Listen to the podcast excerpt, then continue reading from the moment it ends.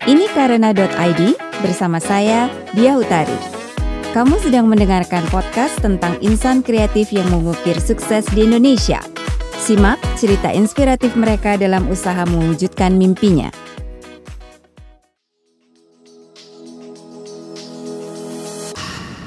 Berbeda dengan generasi sebelumnya, kalau kita perhatiin, generasi anak muda sekarang lebih terang-terangan saat membicarakan isu mengenai kesehatan mental.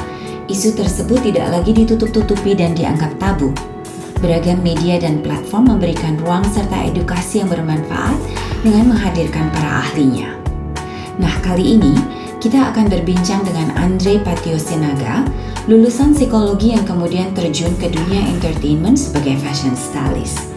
Dalam rangka World Mental Health Awareness Day, kita simak bagaimana Andre memanfaatkan latar belakang pendidikannya tersebut di bidang kerjaannya sehari-hari. Selamat datang Andre. Halo Kak Dia.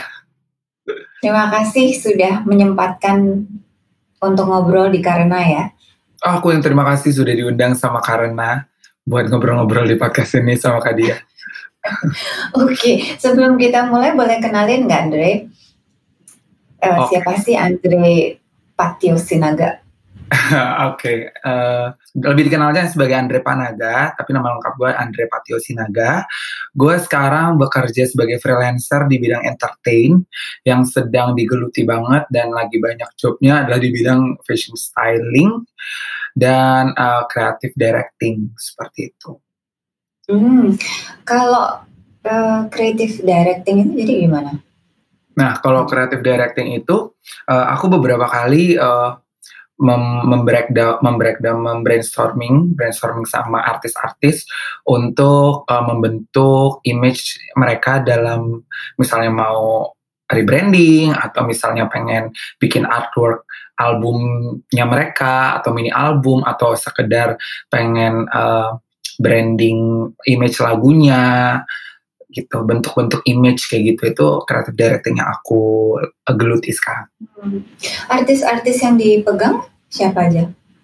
Uh, lately aku lagi pegang banget uh, Vidi Aldiano, terus hmm. aku juga pegang Cheryl Shenavia, terus aku juga pegang artis cilik tuh Naura, kalau misalnya teman-teman hmm. tahu. Terus aku pegang Ran juga. Okay. Sama Ashila, Budi Doremi, ya beberapa sibuk banget ya Ah, enggak juga sih.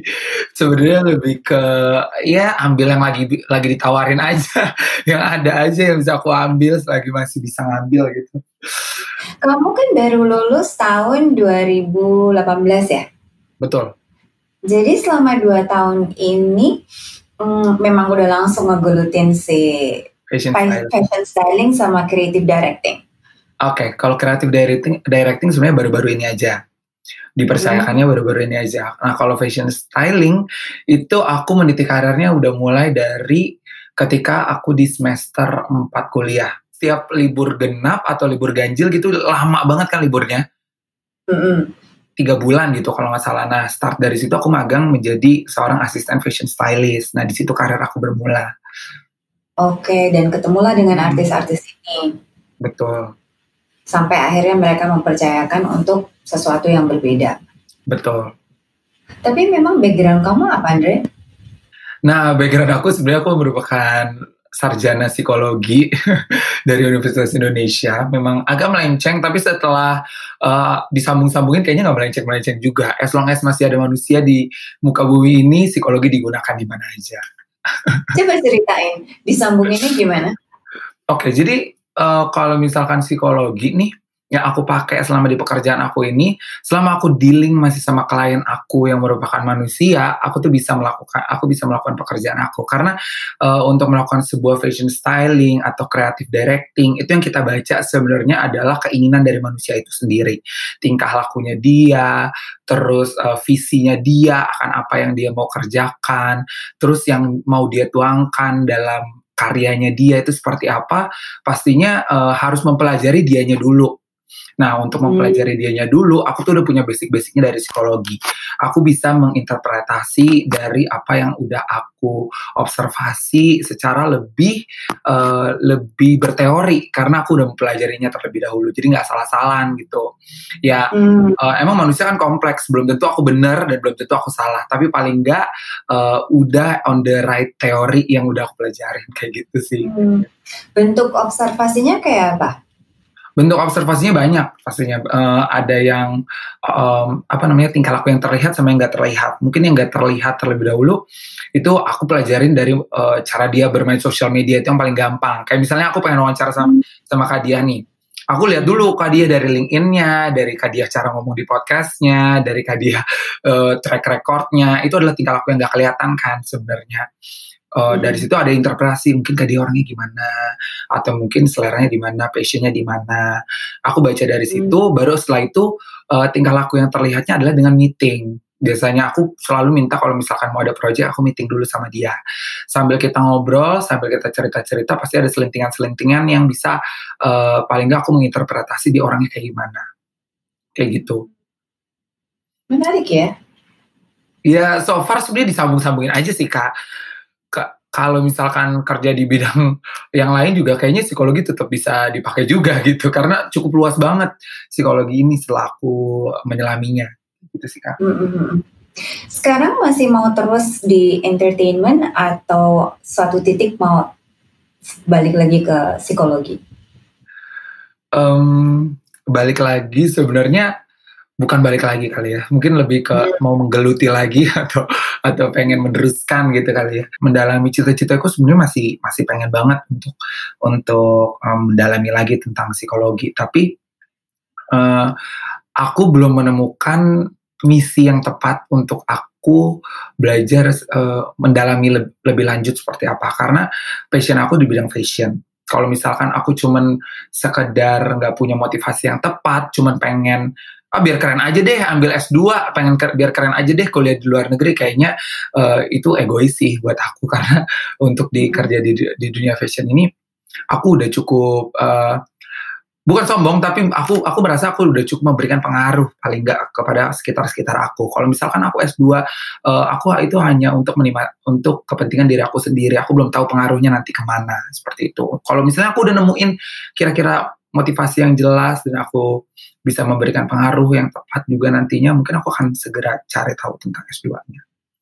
Pengaruh yang sudah kamu hmm, apa namanya papar ke orang-orang di sekitar kamu sekarang ini misalnya apa, Andre?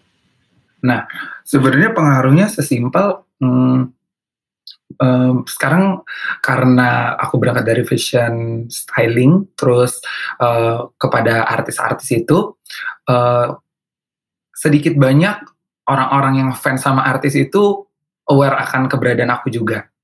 Nah sedikit hmm. banyak juga aku memberikan kepada mereka uh, apa yang sebenarnya aku tanamkan dalam diri aku. Aku pengen, aku tuh sebenarnya berangkat dari pengen mempengaruhi orang-orang. Aku tuh suka untuk mempengaruhi, aku suka untuk memberikan uh, pandangan aku ke, terhadap orang-orang gitu. Nah, mm-hmm. dengan aku menjadi fashion stylist itu uh, kasarnya fans-fansnya artis-artis atau orang-orang yang look up to artis itu atau look up to figur itu itu aware juga terhadap uh, sama aku. Nah, dari situ banyak yang aku pengen berikan. Seperti misalnya nih ya, as simple as uh, pengaruh yang pengen aku berikan sesimpel orang-orang aware terhadap kesehatan mental. Hmm. Seperti itu kak. Nah jadi kalau misalkan um, konten-konten yang aku berikan, aku sempat bikin beberapa konten yang memang ya aku nggak tahu engagementnya oke atau enggak, tapi aku selalu memberikan uh, konten yang menyelipkan sedikit-sedikit tentang kesehatan mental. Seperti ini aku aku beberapa saat lalu sempat bikin self love Sunday. Jadi setiap hari Minggu aku bikin selentingan-selentingan untuk kasih tahu ke orang gimana sih cara mencintai diri lo yang simple gitu. Sebenarnya kayak kalau memang passion kamu adanya di fashion, uh, kenapa dulu ngambilnya psikologi, Dre? Nah, kalau misalnya passion uh, eh passionnya di fashion, kenapa ambilnya psikologi?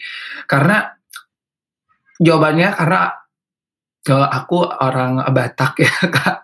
nah terus uh, keluarga kolot Batak paham kan ya kayak kalau kalau aku ngomong ke orang tua aku mau kerja di fashion makan apa kamu nanti gitu kan biasa jawabannya nah jadi ya paling nyerempet yang paling bisa aku lakukan ya, untuk uh, karena kan kalau misalnya fashionnya uh, di Jakarta mungkin atau di Indonesia itu uh, aku belum terpapar pada saat itu untuk dapat gelarnya apa kan dulu orang Batak kan prideful harus punya gelar ya sempat diarahkan ke hukum juga tapi yang gak gue banget ya udah akhirnya hmm. menyerempet nyerempet ke sebenarnya pengen komunikasi sama psikologi akhirnya dipilihnya yang psikologi kayak gitu lebih jelas lah paling enggak Terus balik lagi ke cerita kamu tentang bikin konten. Ini di Instagram ya maksudnya ya? Iya, kontennya di Instagram. Bikin konten yang uh, nyerempet pembicaraan masalah uh, mental health Ya. Uh, kenapa? Apakah karena ini uh, topik yang sangat dekat dengan kamu sehari-hari atau memang kamu ada sesuatu yang pengen kamu ungkapkan atau kamu melihat ada uh, gejala yang uh, apa namanya di anak-anak muda atau di orang-orang sekitar kamu uh, gimana? Oke, okay, jadi kalau aku aku tuh kayak yang tadi aku bilang tadi aku tuh suka banget emang agak narsis sih. Aku suka banget untuk memberikan pengaruh apalagi kalau ada orang yang terpengaruh gara-gara aku. Hmm. mungkin kalau kadia bahasa ekonomi ya marketingnya tuh kuat gitu. Gue suka banget kalau misalnya ada orang beli baju gara-gara gue pakai. Gue suka banget ah, kalau ada orang beli sepatu karena gue pakai. Tapi kalau kayak gitu doang kayak uh, menurut aku itu bukan ekspertis aku itu ekspertisnya influencer influencer ekspertis aku adalah um, memaparkan apa yang kira-kira udah aku dalamin dan sekarang um, banyak banget konten yang merujuk kepada kesehatan mental tapi yang negatifnya. Kayak lo ntar bisa uh, depresi lo nyilet lo lo ntar bisa anxiety lo lo gini gini sedangkan ada yang namanya positive psychology. Nah itulah yang aku aku paparkan di self love Sunday dan konten-konten aku. Aku tuh paparin kayak uh, bro lo tenang nggak nggak melulu kesehatan mental itu about yang negatif. Kesehatan mental tuh bisa kita berjuang dengan yang positif-positifnya. Lo bisa fokus ke yang positif-positifnya.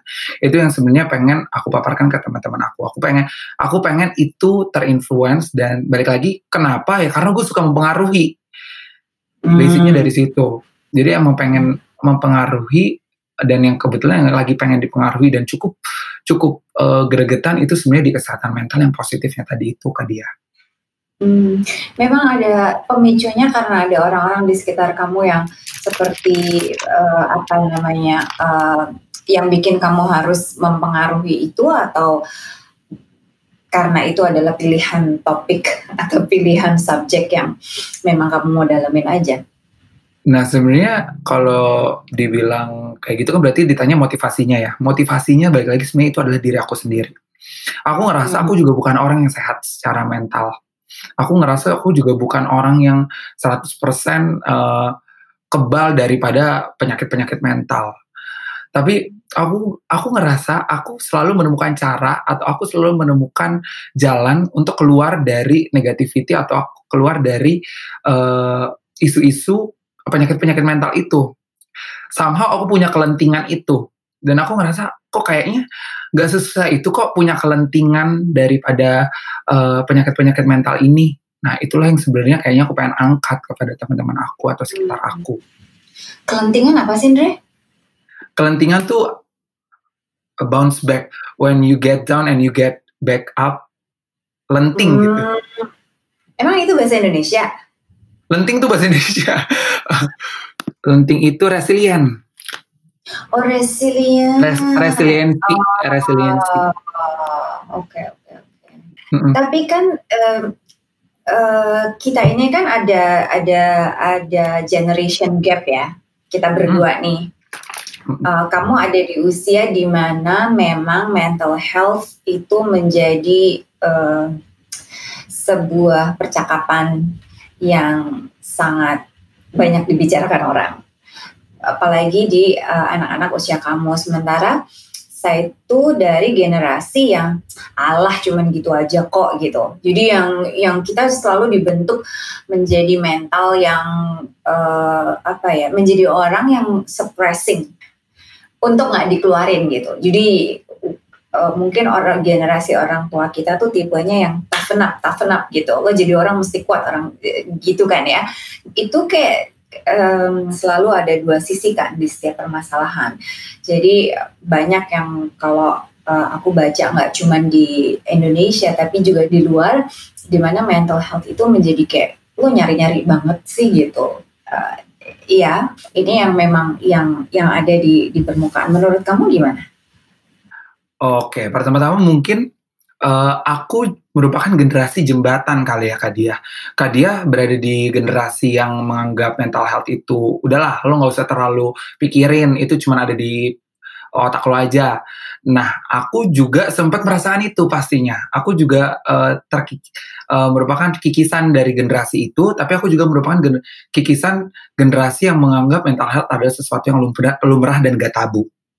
Jadi uh, in between. Aku juga merasakan ini. Nah, kalau menurut aku uh, itu wajar banget masalah kenapa orang tua kita, kenapa uh, para uh, teman-teman yang usianya lebih tua dari kita itu merasa mental health itu bukan sesuatu yang harus uh, dianggap serius karena pada zaman itu belum ada paparan-paparan atau belum ada Eh, informasi-informasi yang tepat yang diberikan kepada eh, teman-teman uh, senior atau teman-teman uh, yang usianya lebih uh, dewasa daripada kita. Aku aku nggak nyalahin uh, kenapa uh, cara berpikir uh, para teman-teman yang om-om dan tante-tante ya. Benar. Aku dari tadi nyari kata-katanya tuh takut menyinggung gitu. om-om dan Hmm, gimana ya? Om-om dan tante-tante ya itu udah paling sopan ya. Ya aku nggak nggak nyalahin om-om dan tante-tante mungkin kalau misalkan uh, tidak bisa mengerti karena memang pada zamannya pada masa mereka uh, belajar dan memperoleh ilmu itu tidak di diinformasikan secara uh, secara benar gitu tidak secara terperinci. Dan memang belum ada juga media-media yang tepat dan memaparkan secara secara logis, secara jelas tentang uh, tentang mental health ini gitu. Nah, tapi yang pastinya kalau tapi yang menurut aku harus dilakukan sama om dan tante-tante ini adalah paling nggak lo dengerin, lo dengerin dulu, lo serapin. Karena nggak uh, kalau misalkan kita kita hanya berpacu sama apa yang udah kita pelajarin, apa pengalaman kita, apa yang uh, udah pernah kita laluin, itu sekarang zaman cepat banget berubahnya. Apalagi dengan adanya digital dan media. Aku nih, aku aku merasa aku aja nih uh, masih cukup muda ya bisa dibilang seperti itu. Tapi bisa jadi aku tidak bisa keep up sama adik-adik usia di bawah aku. Cepet hmm. banget apa pun yang udah aku kuasain tiba-tiba oh udah nggak gitu lagi sekarang gitu. Yang bisa aku lakukan hanya hanyalah mendengarkan dulu, menyerapi, memproses, dan jangan ditolak dulu. Karena semua sekarang zaman cepat berubahnya, dan semua punya sudut pandangnya, dan semua punya pemikirannya. Jadi kalau misalkan aku aku sekarang orangnya stick untuk sama apa yang udah aku pelajarin zaman dulu atau nggak kurang fleksibel, nggak itu nggak adaptif buat aku. Aku bisa tertinggal, aku bisa nggak um, berkembang seperti itu. Hmm. Sekarang kalau untuk menjelaskan ke orang-orang yang tidak terpapar tentang uh, kesehatan mental, yang bisa kamu uh, uraikan itu seperti apa? Kayak mental yang sehat adalah dan mental yang nggak sehat adalah? Kalau misalkan nih sama kumpul keluarga nih ya, kumpul keluarga, lo belajar psikologi lo, uh, kenapa sih, kenapa segala macam? Aku selalu bilang, lo kalau misalnya mohon maaf, mohon maaf, uh, di lebaran lo ngomongnya apa? Mohon maaf lahir dan batin. It means ada lahir, ada batin. Selama ini yang lo perhatikan hanyalah lahirnya aja. We have batin. Kita punya mental juga dan itu matters. 50% 50%. Jadi lu jangan uh, kenapa disebutkan seperti itu? Kenapa disebutkan lahir dan batin? Karena belum tentu apa yang sudah uh, dilakukan lahir sinkron sama apa yang dimaukan batin apa yang dimaukan jiwa sesuai sama apa yang mau dimaukan raga. Belum tentu orang yang sehat secara jiwa, sehat 100% secara raga. Eh, secara raga, sehat 100% secara jiwa. Seperti itu. Kenapa pentingnya?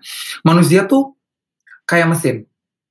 Ada ada spare part dalam, ada spare part luar. Kalau yang urus spare part luar doang, spare part dalamnya hancur, nggak nggak berfungsi dengan baik juga. Itulah tugasnya para psikologi-psikologi, ekspertis-ekspertis psikologi sebenarnya untuk memastikan, untuk memaintain orang-orang spare bagian dalamnya atau raganya atau mentalnya itu berfungsi dengan baik. Jadi kalau misalkan eh, nggak uh, bisa mendapatkan uh, pengetahuan tentang mental atau nggak bisa menerima tentang men tentang pengetahuan tentang mentalnya, aku kasih silogisme atau pengandaian kayak si mesin tadi itu ada spare part dalam, ada spare part luar, gitu. Nah, kalau untuk menentukan kira kira-kira mental yang sehat sama mental yang gak sehat gimana? Mental yang sehat sama mental yang gak sehat adalah uh, aku langsung mau nanya gini aja, lo nyaman gak sama diri lo? Kalau lo nyaman sama diri lo, lo berarti berarti di men mental yang sehat kalau lo gak nyaman sama diri lo, coba ditelah dulu, coba ditelisik dulu. Lo gak nyamannya kenapa? Pada saat apa? Kondisinya seperti apa? Sudah bertahan berapa lama?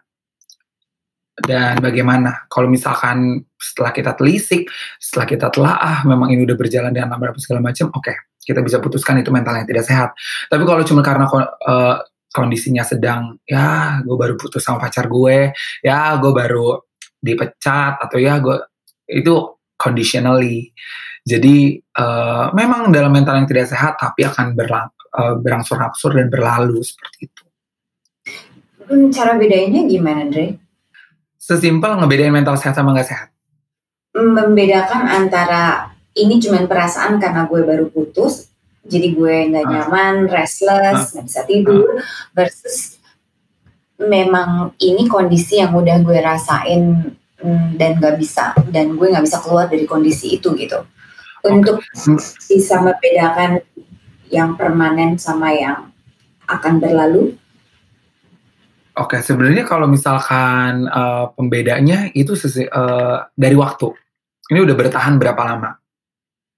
Sama kayak misalnya uh, uh, PTSD, kalau penyakit-penyakit psikologi itu sebenarnya salah satu uh, simptomnya atau salah satu faktor penentunya itu adalah waktu, Kak. PTSD itu berjalan sekitar tiga bulan. Lebih dari tiga bulan kita udah sebutnya trauma kayak gitu. Jadi emang di, ditelisik dulu ini munculnya kapan, kejadian spesifiknya kapan, apa hmm. gitu. Kalau misalkan udah berangsur-angsur ber, uh, berjalan, itu berarti udah sesuatu yang menetap dan harus segera diobati. Kalau misalnya baru berjalan dua bulan, yuk lu bisa kok keluar dari situ masih masih diberi diberi encourage pastinya sama tenaga tenaga tenaga kesehatan kayak yuk berangsur-angsur sembuh yuk gitu harusnya kalau kita nggak merasa nyaman secara jiwanya nggak merasa nyaman itu harusnya mulai dengan ngomong ngobrol dengan orang lain kali ya nah betul banget uh, kalau misalkan mulai nggak nyaman langkah pertamanya memang adalah ngobrol dengan orang lain tapi kak sering kali juga uh, ini menjadi permasalahan karena orang kayak ya gue harus sih ngomong sama orang lain tapi nggak ada orang lain di sekitar gue. Hmm. Nah itu yang sebenarnya lo harus uh, tahu nih sekarang nih harus aware dan harus digembar-gemborkan adalah lo nggak uh, nggak melulu butuh orang lain lo lo lo pertama-tama coba lo obrol dulu ngobrol dulu sama diri lo sendiri. Hmm. Coba lo uh, lakukan self talk itu sebenarnya salah satu kegiatan seperti meditasi. Kayak hmm. Ini sering gue lakukan kalau misalkan gue lagi breakdown Dre, Dre, Dre, lo kenapa Dre? Uh, aman Dre, semua Dre, terkendali Dre, kenapa yang mana, yang mana, yang mana capek, yang mana yang bikin lo bingung, kayak gitu dulu. Yang penting ada pertolongan pertama ini dulu. Setelah itu baru reach out ke teman-teman yang yang possible. Dan sering kali teman-teman yang possible itu bukan bukan teman terdekat bahkan ada yang kayak hmm. Teman kecil teman lama teman jauh yang kayaknya tiba-tiba kepikiran aja. Itu itu adalah salah satu bentuk jawaban dari diri lo. Dia tiba-tiba mikirin orang itu aja kayak misalnya nih gue lagi capek banget. Out of nowhere gue tiba-tiba pikir kayak telepon kak dia ah. Itu kayaknya respon dari diri gue setelah gue ajak ngomong kayaknya kak dia orang yang tepat deh bisa jadi itu adalah uh, kerinduan diri gue untuk cari obat karena sebenarnya di tubuh kita tuh pintar tubuh kita tuh hebat gitu sering kali tubuh kita yang hebat ini uh, dikebiri sama pikiran-pikiran kita. Hmm. Sama ini overthinking. Ini kan um, kalau kita sudah ada di situasi di mana kita nggak nggak nyaman. Um, aku pernah dapat uh, pernah ngobrol orang ini merasa nggak nyaman, tapi dia nggak mau ngomong sama orang lain. Jadi dia mau mendem semuanya sendiri, tapi akibatnya nggak ada motivasi, terus males mau ngerjain apa-apa gitu. Itu juga gimana cara cara keluar dari situasi kayak gitu ya? Kalau seperti itu biasanya aku ajak, aku pasti nggak mau menggali lebih dalam tentang dia. Aku cuma ngasih tahu ke dia, kalau misalkan lo nggak mau ngomong ke teman-teman atau lo nggak mau nggak nyaman cerita sama orang lain, ini ada profesional yang mungkin bisa membantu lo. Atau kalau misalkan lo nggak mau reach ke profesional lo coba dulu solve masalah lo sendiri. Bisa nggak? Kalau nggak ini nih. Ini adalah jembatannya ini adalah caranya gitu. Profesional tuh nggak judge. Profesional tuh uh, melakukan uh, pekerjaannya secara profesional. Jadi nggak nggak nggak sebagai nggak bisa dibilang dia tuh hampir seperti robot gitu nggak sebagai manusia. Tenaga tenaga profesional tuh nggak boleh nggak boleh terlalu bias sama perasaannya dia. Misalnya kalau dia cerita ke tenaga profesional nih ya psikolog psikolog nih ya. Aku cerita ke psikolog psikolog, psikolog tuh nggak boleh terlalu mengasihani aku. Dia tetap harus melihat secara objektif permasalahannya. Nah biar sering kali temen yang kayak gitu itu temen yang gak mau dikasihanin itu temen yang males nantinya jadinya jadinya masalahnya berlarut-larut temen yang terlalu percaya diri dia bisa menyelesaikan semuanya sendiri padahal bebannya sangat besar kayak gitu kalau kita kasih tahu ke profesional ini, ini dia uh, dan kita kasih paparan atau pandangan tentang profesional ini bekerja secara profesional, mungkin dia mau reach, mungkin dia mau coba sekali gitu, itu coba sekali. Kamu sering didatengin sama teman-teman kamu gitu? Ah, Kayak sering banget sih. Oh ya? Sering banget, sering banget. Kamu charge gak? Enggak dong. Kalau misalnya dia minta uh, styling consult consult ya aku mau dong kalau misalkan soal psikologi kayak ini enggak deh biasanya kebanyakan uh, apa yang dicurhatin ke kamu ya sebenarnya masalah-masalah seumur aku lah biasa quarter life crisis contohnya apa deh ya am I in the right job? Am I in the right position right now? Am I in the right track right now? Terus ya paling kayak balik lagi masalah cinta, apakah dia orang yang tepat? Terus balik lagi masalah apakah gue uh, mempunyai cita-cita yang tepat? Apakah ini hanya mimpi orang tua gue? Ataukah gue cuman gue cuman menjalankan uh, tubuh gue ngikutin arus aja tuh banyak sih kak kayak gitu. Nah aku juga nah ini juga salah satu nih yang paling sering aku tanamkan gitu. Uh, permasalahan orang memang uh, kita tuh kalau mau bantu bisa bantu tapi itu bukan kewajiban. Jadi hmm. ketika gue lagi nggak merasa oke okay, gue bilang ke dia uh, boleh nggak lo reach yang lain dulu gue lagi nggak berdamai nih sama diri gue. Hmm. Di industri di mana kamu berada, kayak fashion, music, uh, dan lain-lain, kan mereka adalah orang yang harus ketemu sama fans, mereka adalah uh, orang-orang uh, yang mungkin memang harus punya uh, beberapa personality kan, itu dengan hubungannya dengan kesehatan mental deket nggak? Ah itu benar banget sih sebenarnya. Tapi hmm. balik lagi, aku beruntung berada di uh, masuk ke industri ini udah mulai masa-masa yang orang yang sadar akan kesehatan mental. Sometimes kalau mereka lagi merasa banyak nih uh, artis-artis aku kayak misalnya nah mereka mereka mereka udah paham soal kesehatan mental pastinya. Mereka paham tentang penyakit-penyakit mental, mereka paham tentang uh, mental state yang baik seperti apa. Kalau misalkan, uh, tapi ada rule-nya kalau buat public figure. Namanya public figure, lo tetap harus menampilkan yang terbaik terhadap eh, terbaik dari diri lo terhadap publik gitu. Nah kalau misalkan lagi nggak dalam pos uh, mental state yang baik, lagi nggak sehat banget mentalnya, lagi nggak fit banget mentalnya, menurut uh, pasti mereka memilih untuk tidak tampil dulu ke publik. Kayak udah selesaikan dulu sendiri. Daripada nanti jadinya meledak di depan publik, daripada nanti jadinya dicap sombong, daripada nanti dicap rude sama publik gitu.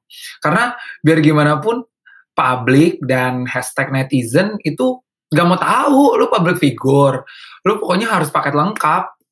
Lu lu harus harus harus senyum. Lu harus harus nyapa gue lu harus mau foto sama gue lu mau harus gue cubit lu harus mau ngasih tanda tangan buat gue gitu. Tapi kita nggak pernah tahu sebenarnya background story-nya apa. Bisa jadi dia habis nyanyi fals suaranya. Bisa jadi dia habis uh, perform gerakannya salah. Bisa jadi apa uh, penampilan dia bukan penampilan terbaik tapi begitu turun panggung ketemu publik publik nggak mau tahu masih bodoh gitu.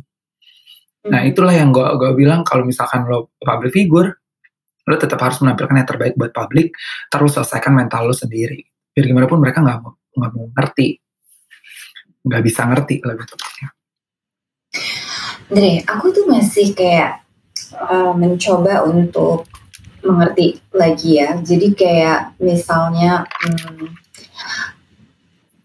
kalau uh, kalau kesehatan fisik itu kan kelihatan ya. Yeah. Kalau kita pusing, minum panadol. Kalau kita capek, istirahat, gitu kan. Okay. Flu hmm. harus uh, banyak minum dan lain-lain gitu. Tapi kalau kita nggak pernah punya konsep tentang kesehatan mental dan kita ngerasa nggak nyaman tapi mungkin terus um, apa ya kita cuman kayak uh, ah lo aja nih males gitu. Ah lo aja nih. Itu beda ini gimana sih nih kalau berdasarkan pengalaman aku sebenarnya orang banyak banget punya uh, jalan keluar untuk menyelesaikan masalah mentalnya sendiri. Kalau ibarat kata babe-babe kita dulu ya ibarat kata nih keluar dulu ah gue cari angin. Emang dia cari angin beneran? Itu kan dia pengen pengen refreshing sejenak dia pengen dia pengen lihat sekitar dia pengen dia pengen hilang sejenak dari realita itu sebenarnya udah dilakukan metodenya sama dulu orang tua orang tua kita jadi kalau misalkan di uh, gimana sih bedainya kalau gue lagi nggak sehat secara mental pertama tadi nyaman atau enggak kedua hmm. yaudah yang gampang kan lu benahin dulu nih kesehatan fisik lo. Coba lu benahin kesehatan fisik lo sekarang. Kalau kesehatan fisik lo udah ben udah benar 100% tapi lo masih enggaknya masih kayak kok kok kok gue belum sehat sih. Berarti itu yang terserang adalah kesehatan mental lo. Kayak gitu ya. Lo nggak bisa pakai oh pakai ya pakai obat mungkin dari profesional bisa. Tapi lo nggak bisa nggak bisa mengandalkan metode-metode untuk penyakit fisik. Lo harus melakukannya untuk jiwa lo ngobrol sama orang, nonton drama Korea yang lo suka, cari angin, lakukan hobi lo, atau mungkin Kak Dia nih kalau aku tebak pasti kalau misalkan lagi mumet sukanya bebenah ya. Oh. Dia sekedar bebenah aja tiba-tiba hilang dari realita, itu tuh hmm. juga merupakan obat yang cukup manjur gitu. Atau misalnya kita bicara soal spiritual, nggak nggak terpaut agama apa pun, berdoa, sholat, itu mundur sedikit retreat dari realita, itu sebenarnya juga merupakan jalan jalan pintas untuk uh, lo mengobati mental lo gitu. Nah kalau misalkan pertanyaan awalnya adalah gimana sih untuk sadarnya nih gue lagi nggak dalam mental state yang benar. Hmm. Gimana sih apa sih gejala-gejalanya? Gejala-gejalanya sebenarnya uh, nggak bisa pusing kepala, nggak bisa keluar air liur dari mulut gitu, keluar uh, apa misalnya uh, bercak-bercak. merah nggak nggak nggak seperti itu. Nggak seperti itu kalau misalkan penyakit mental. Itu mungkin bisa menjadi simptom-simptom pendukungnya. Tapi penyakit mental itu harus lo menelisik sama diri lo sendiri lo lagi bener nggak sih? Lo lo lagi dalam kondisi yang baik nggak sih? Kayak gitu biasanya kaitannya dengan lo bisa berfungsi secara baik dan benar nggak sih itu kaitannya lo lo sedang bisa diajak berkomunikasi dengan baik dan benar nggak sih lo sedang bisa bekerja dengan baik dan benar gak sih? Dari situ misalnya. Kalau misalnya tiba-tiba gue tiba-tiba kayak, eh ntar dulu deh, gue lagi gak bisa kerja, gue lagi gak bisa ngobrol, biasanya itu lagi terjadi sesuatu. Kayak gitu sih. Ke fungsi, lebih tepatnya fungsi sebagai manusia. Oke. Okay. Jadi untuk menghindari uh, ini balik lagi ya. Jadi untuk menghindari adanya konsep-konsep yang salah, uh, tadi yang hubungannya sama waktu tadi ya. Kalau udah iya. terus menerus dan berkelanjutan, itu yang kemudian bisa kita bilang maybe there's something more to it yeah. dari sekedar uh, apa yang kamu rasakan gitu kali ya. Tapi tadi kalau boleh aku tambahkan, kalau misalkan kamu merasa dalam jangka waktu dalam jangka waktu singkat aja udah ada yang nggak benar atau ada yang terjadi, reach profesional aja, gak ada yang salah kok. Normalisasi reach profesional menurut aku. Kayak ibarat kata kamu kamu tiba-tiba sesak nafas sedikit aja tiba-tiba langsung ke dokter, ada yang salah nggak dengan demikian? Enggak kan? Ya kayak gitu aja. Kalau misalkan kamu merasa tidak bisa handle sendiri, ya reach profesional Mungkin uh, kamu bisa balik lagi ke psikologi besok kali. Kenapa? Loh, mungkin banyak um, ada banyak orang eh, orang-orang di sekitar kamu yang membutuhkan your uh, professional help. Um, um, sebenarnya kak dia kalau misalkan uh, profesional help ya pastinya sama profesional profesional. Aku aku selalu bilang loh kalau misalnya nih ya kak, sama ini di podcast ini aku juga bilang ya. Boleh dengerin omongan gue tapi jangan percaya 100%. Balik lagi gue bukan psikolog. Hmm. Gitu. Boleh serapi apa yang gue omongin tapi jangan percaya 100%. Balik lagi gue bukan uh, psikolog. Kalau misalkan dari omongan gue lo tertrigger lo menjadi mencari tahu lebih dalam itu bagus. Tapi kalau dari omongan gue lo langsung percaya telan mentah-mentah jangan. Menurut gue jangan. Oke. Okay. Biar gimana pun gue bukan psikolog. So you better search uh, thing yang abis gue kasih tahu, terus lo kan jadi lebih terpapar dan lebih banyak juga dapat ilmunya, nggak ada salahnya juga. nah, ada. Misalkan, apa? Gimana? Ada buku-buku atau source yang biasanya lo datengin untuk tahu lebih uh, dalam tentang itu apa misalnya? Ada banget, bentar. Ya bukunya baru aku beresin. Jadi kalau misalnya anak psikologi itu punya kitab, namanya DSM. DSM itu kayak kayak apa ya? Kayak ensiklopedianya anak-anak psikologi. Jadi kalau misalkan hmm. kak dia, Bre, cari tentang uh, kleptomania. Di situ bukunya. Nah itu biasanya ada di kamar nih. Cuman kayaknya lagi baru diberesin. DSM itu apa? D-nya apa? S-nya apa? M-nya apa? Diagnostic and Statistical Manual Manual of Mental Disorder. Waduh, judulnya aja udah repot nih. Iya, tapi itu itu itu yang valid. Nah, sekarang COVID. COVID. Udah udah kan tadi kamu bilang banyak teman-teman kamu yang datang dengan uh, apakah gue di pekerjaan yang tepat, apakah uh, gue sudah menjalankan uh, cita-cita gue yang sebenarnya dan lain-lain kan ya. Terus dengan COVID kan pertanyaan itu jadi semakin dalam ya karena enam bulan ke depan, 12 bulan ke depan aja kita nggak tahu apa yang akan terjadi. Apa yang lo lakukan hari ini juga mungkin akan berubah dengan cepat ya. Kayak apakah itu pekerjaan, apakah itu hobi dan lain-lain.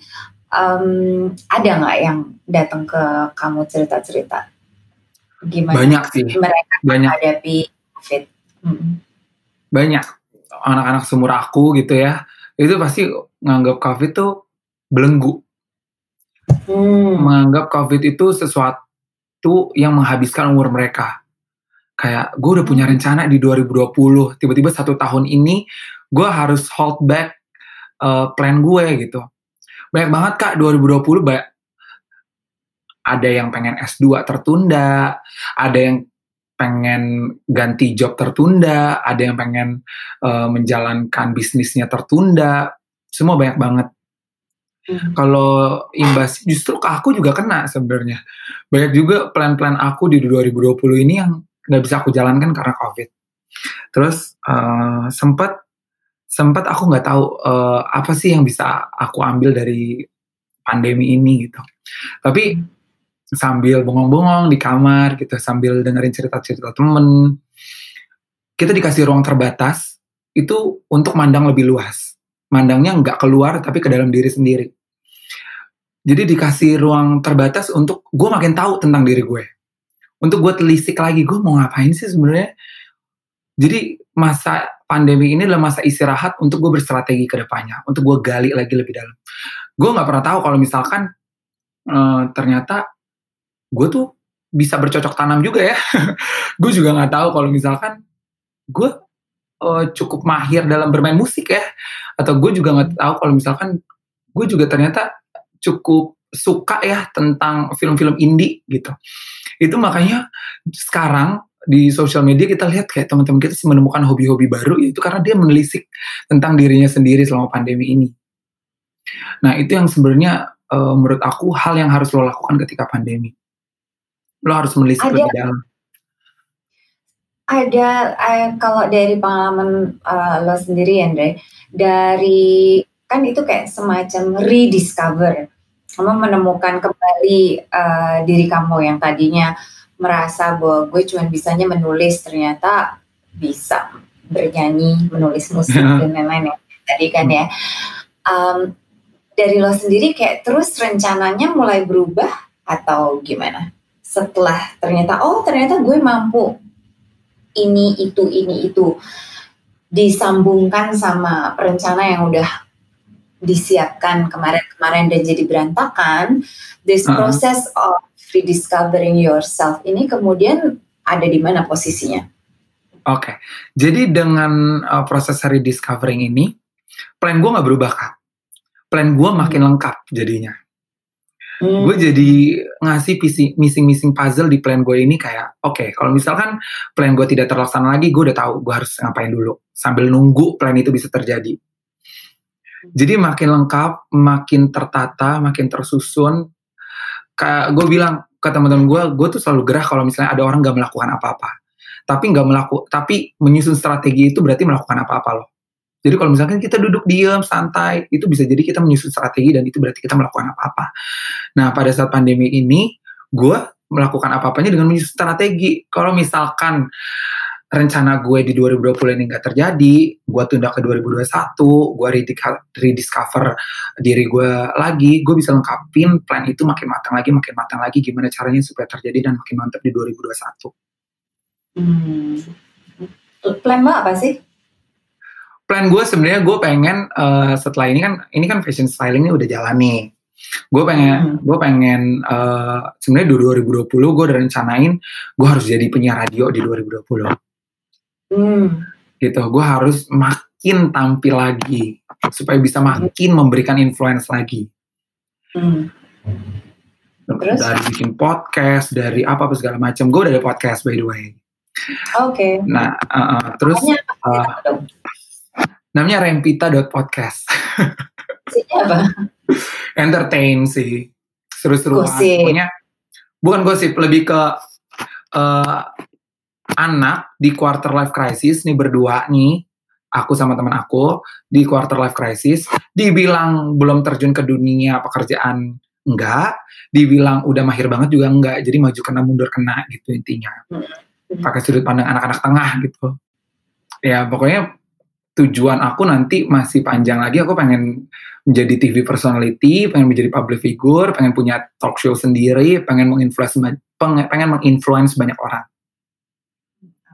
Semoga tercapai. Amin. Uh, yang terakhir, uh, buat teman-teman lo yang sekarang uh, ada di posisi yang nyaman di kesehatan mental, um, gimana menebarkan sisi positif itu ke teman-teman yang mungkin apalagi di situasi yang seperti sekarang ini banyak yang uh, stres dan lain-lain kalau menurut aku kita hidup di manusia ini aku kalau mendescribe diri aku itu berarti aku membawa lingkungan aku jadi look up lah ke terhadap sekitar kamu kalau misalkan sekitar kamu ada yang tidak oke okay, itu bukan tanggung jawab siapa-siapa lagi itu tanggung jawab lo hmm. jadi ketika lo merasa oke okay, tapi ada lingkungan lo yang tidak oke okay, itu berarti lo nggak oke okay. lo punya tanggung jawab untuk membantu dia lo punya tanggung jawab untuk ada buat dia. Lo punya tanggung jawab untuk cari jalan keluar buat dia. Tapi kalau lo sendirinya nggak oke okay, ya jangan urusin dulu yang itu. Balik lagi hmm. diri lo dulu bantu diri lo sendiri dulu baru bantu orang lain. Hmm. uh, teman-teman seusia lo itu mereka bisa menuangkan pikiran dan perasaan nggak sih tipenya? Atau mereka tipenya yang memendam? Jadi nggak keluar tuh ucapan-ucapan kayak tadi kan kan uh, lo bilang uh, self talk bicara dengan diri sendiri dulu gitu kan ya tapi um, mereka ternyata bukan tipe orang yang ekspresif, jadi nggak bisa keluar gitu, nggak bisa keluar unek-uneknya, nggak bisa kalau happy nggak bisa bilang happy, kalau sedih nggak bisa bilang sedih. Um, dari lingkungan uh, lo sendiri, kira-kira mereka seperti apa cara mengekspresikan perasaan? Nah, lucky for us sebenarnya, Kadiah ya uh, kita punya banyak banget platform, kita punya banyak banget cara untuk mengekspresikan diri. Online ataupun offline. Gimana pun caranya, platform sekarang udah banyak banget.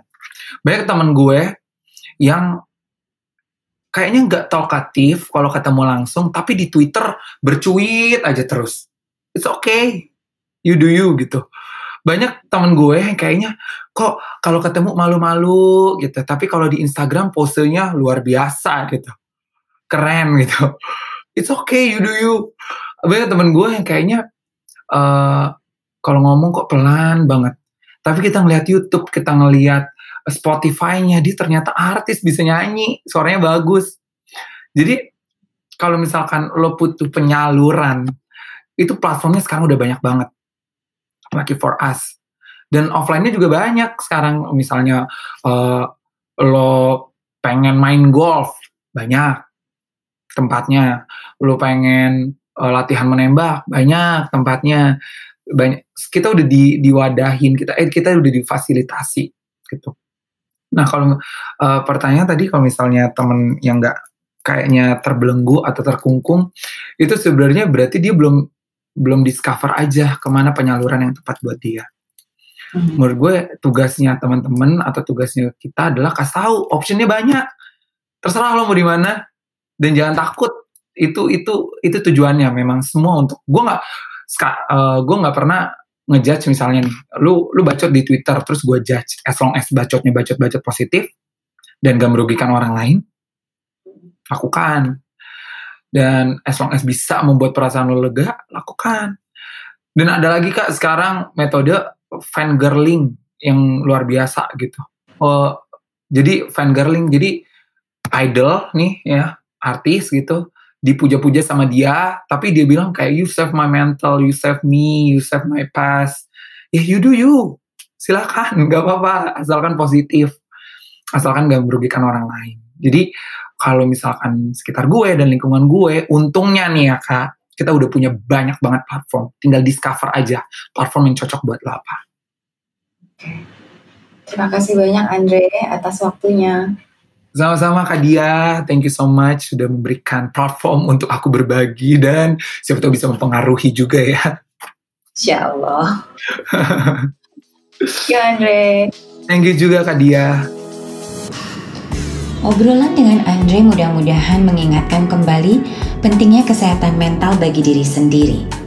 Andre dengan pengetahuan dan pengalamannya mengajak kita untuk menelisik jauh ke dalam, betul-betul memperhatikan kondisi bukan hanya fisik, tetapi juga batin. Ketika fisik terganggu, banyak obat-obatan tersedia untuk memulihkan kita. Tapi ketika batin atau mental kita yang membutuhkan perhatian, pertolongan profesional membantu tapi kita perlu mengandalkan diri sendiri untuk memberikan pertolongan pertama. Andre menyebutnya dengan istilah self-talk, momen di mana kita meluangkan waktu untuk diri sendiri untuk berdialog tentang apa saja yang kita rasakan, butuhkan, dan inginkan.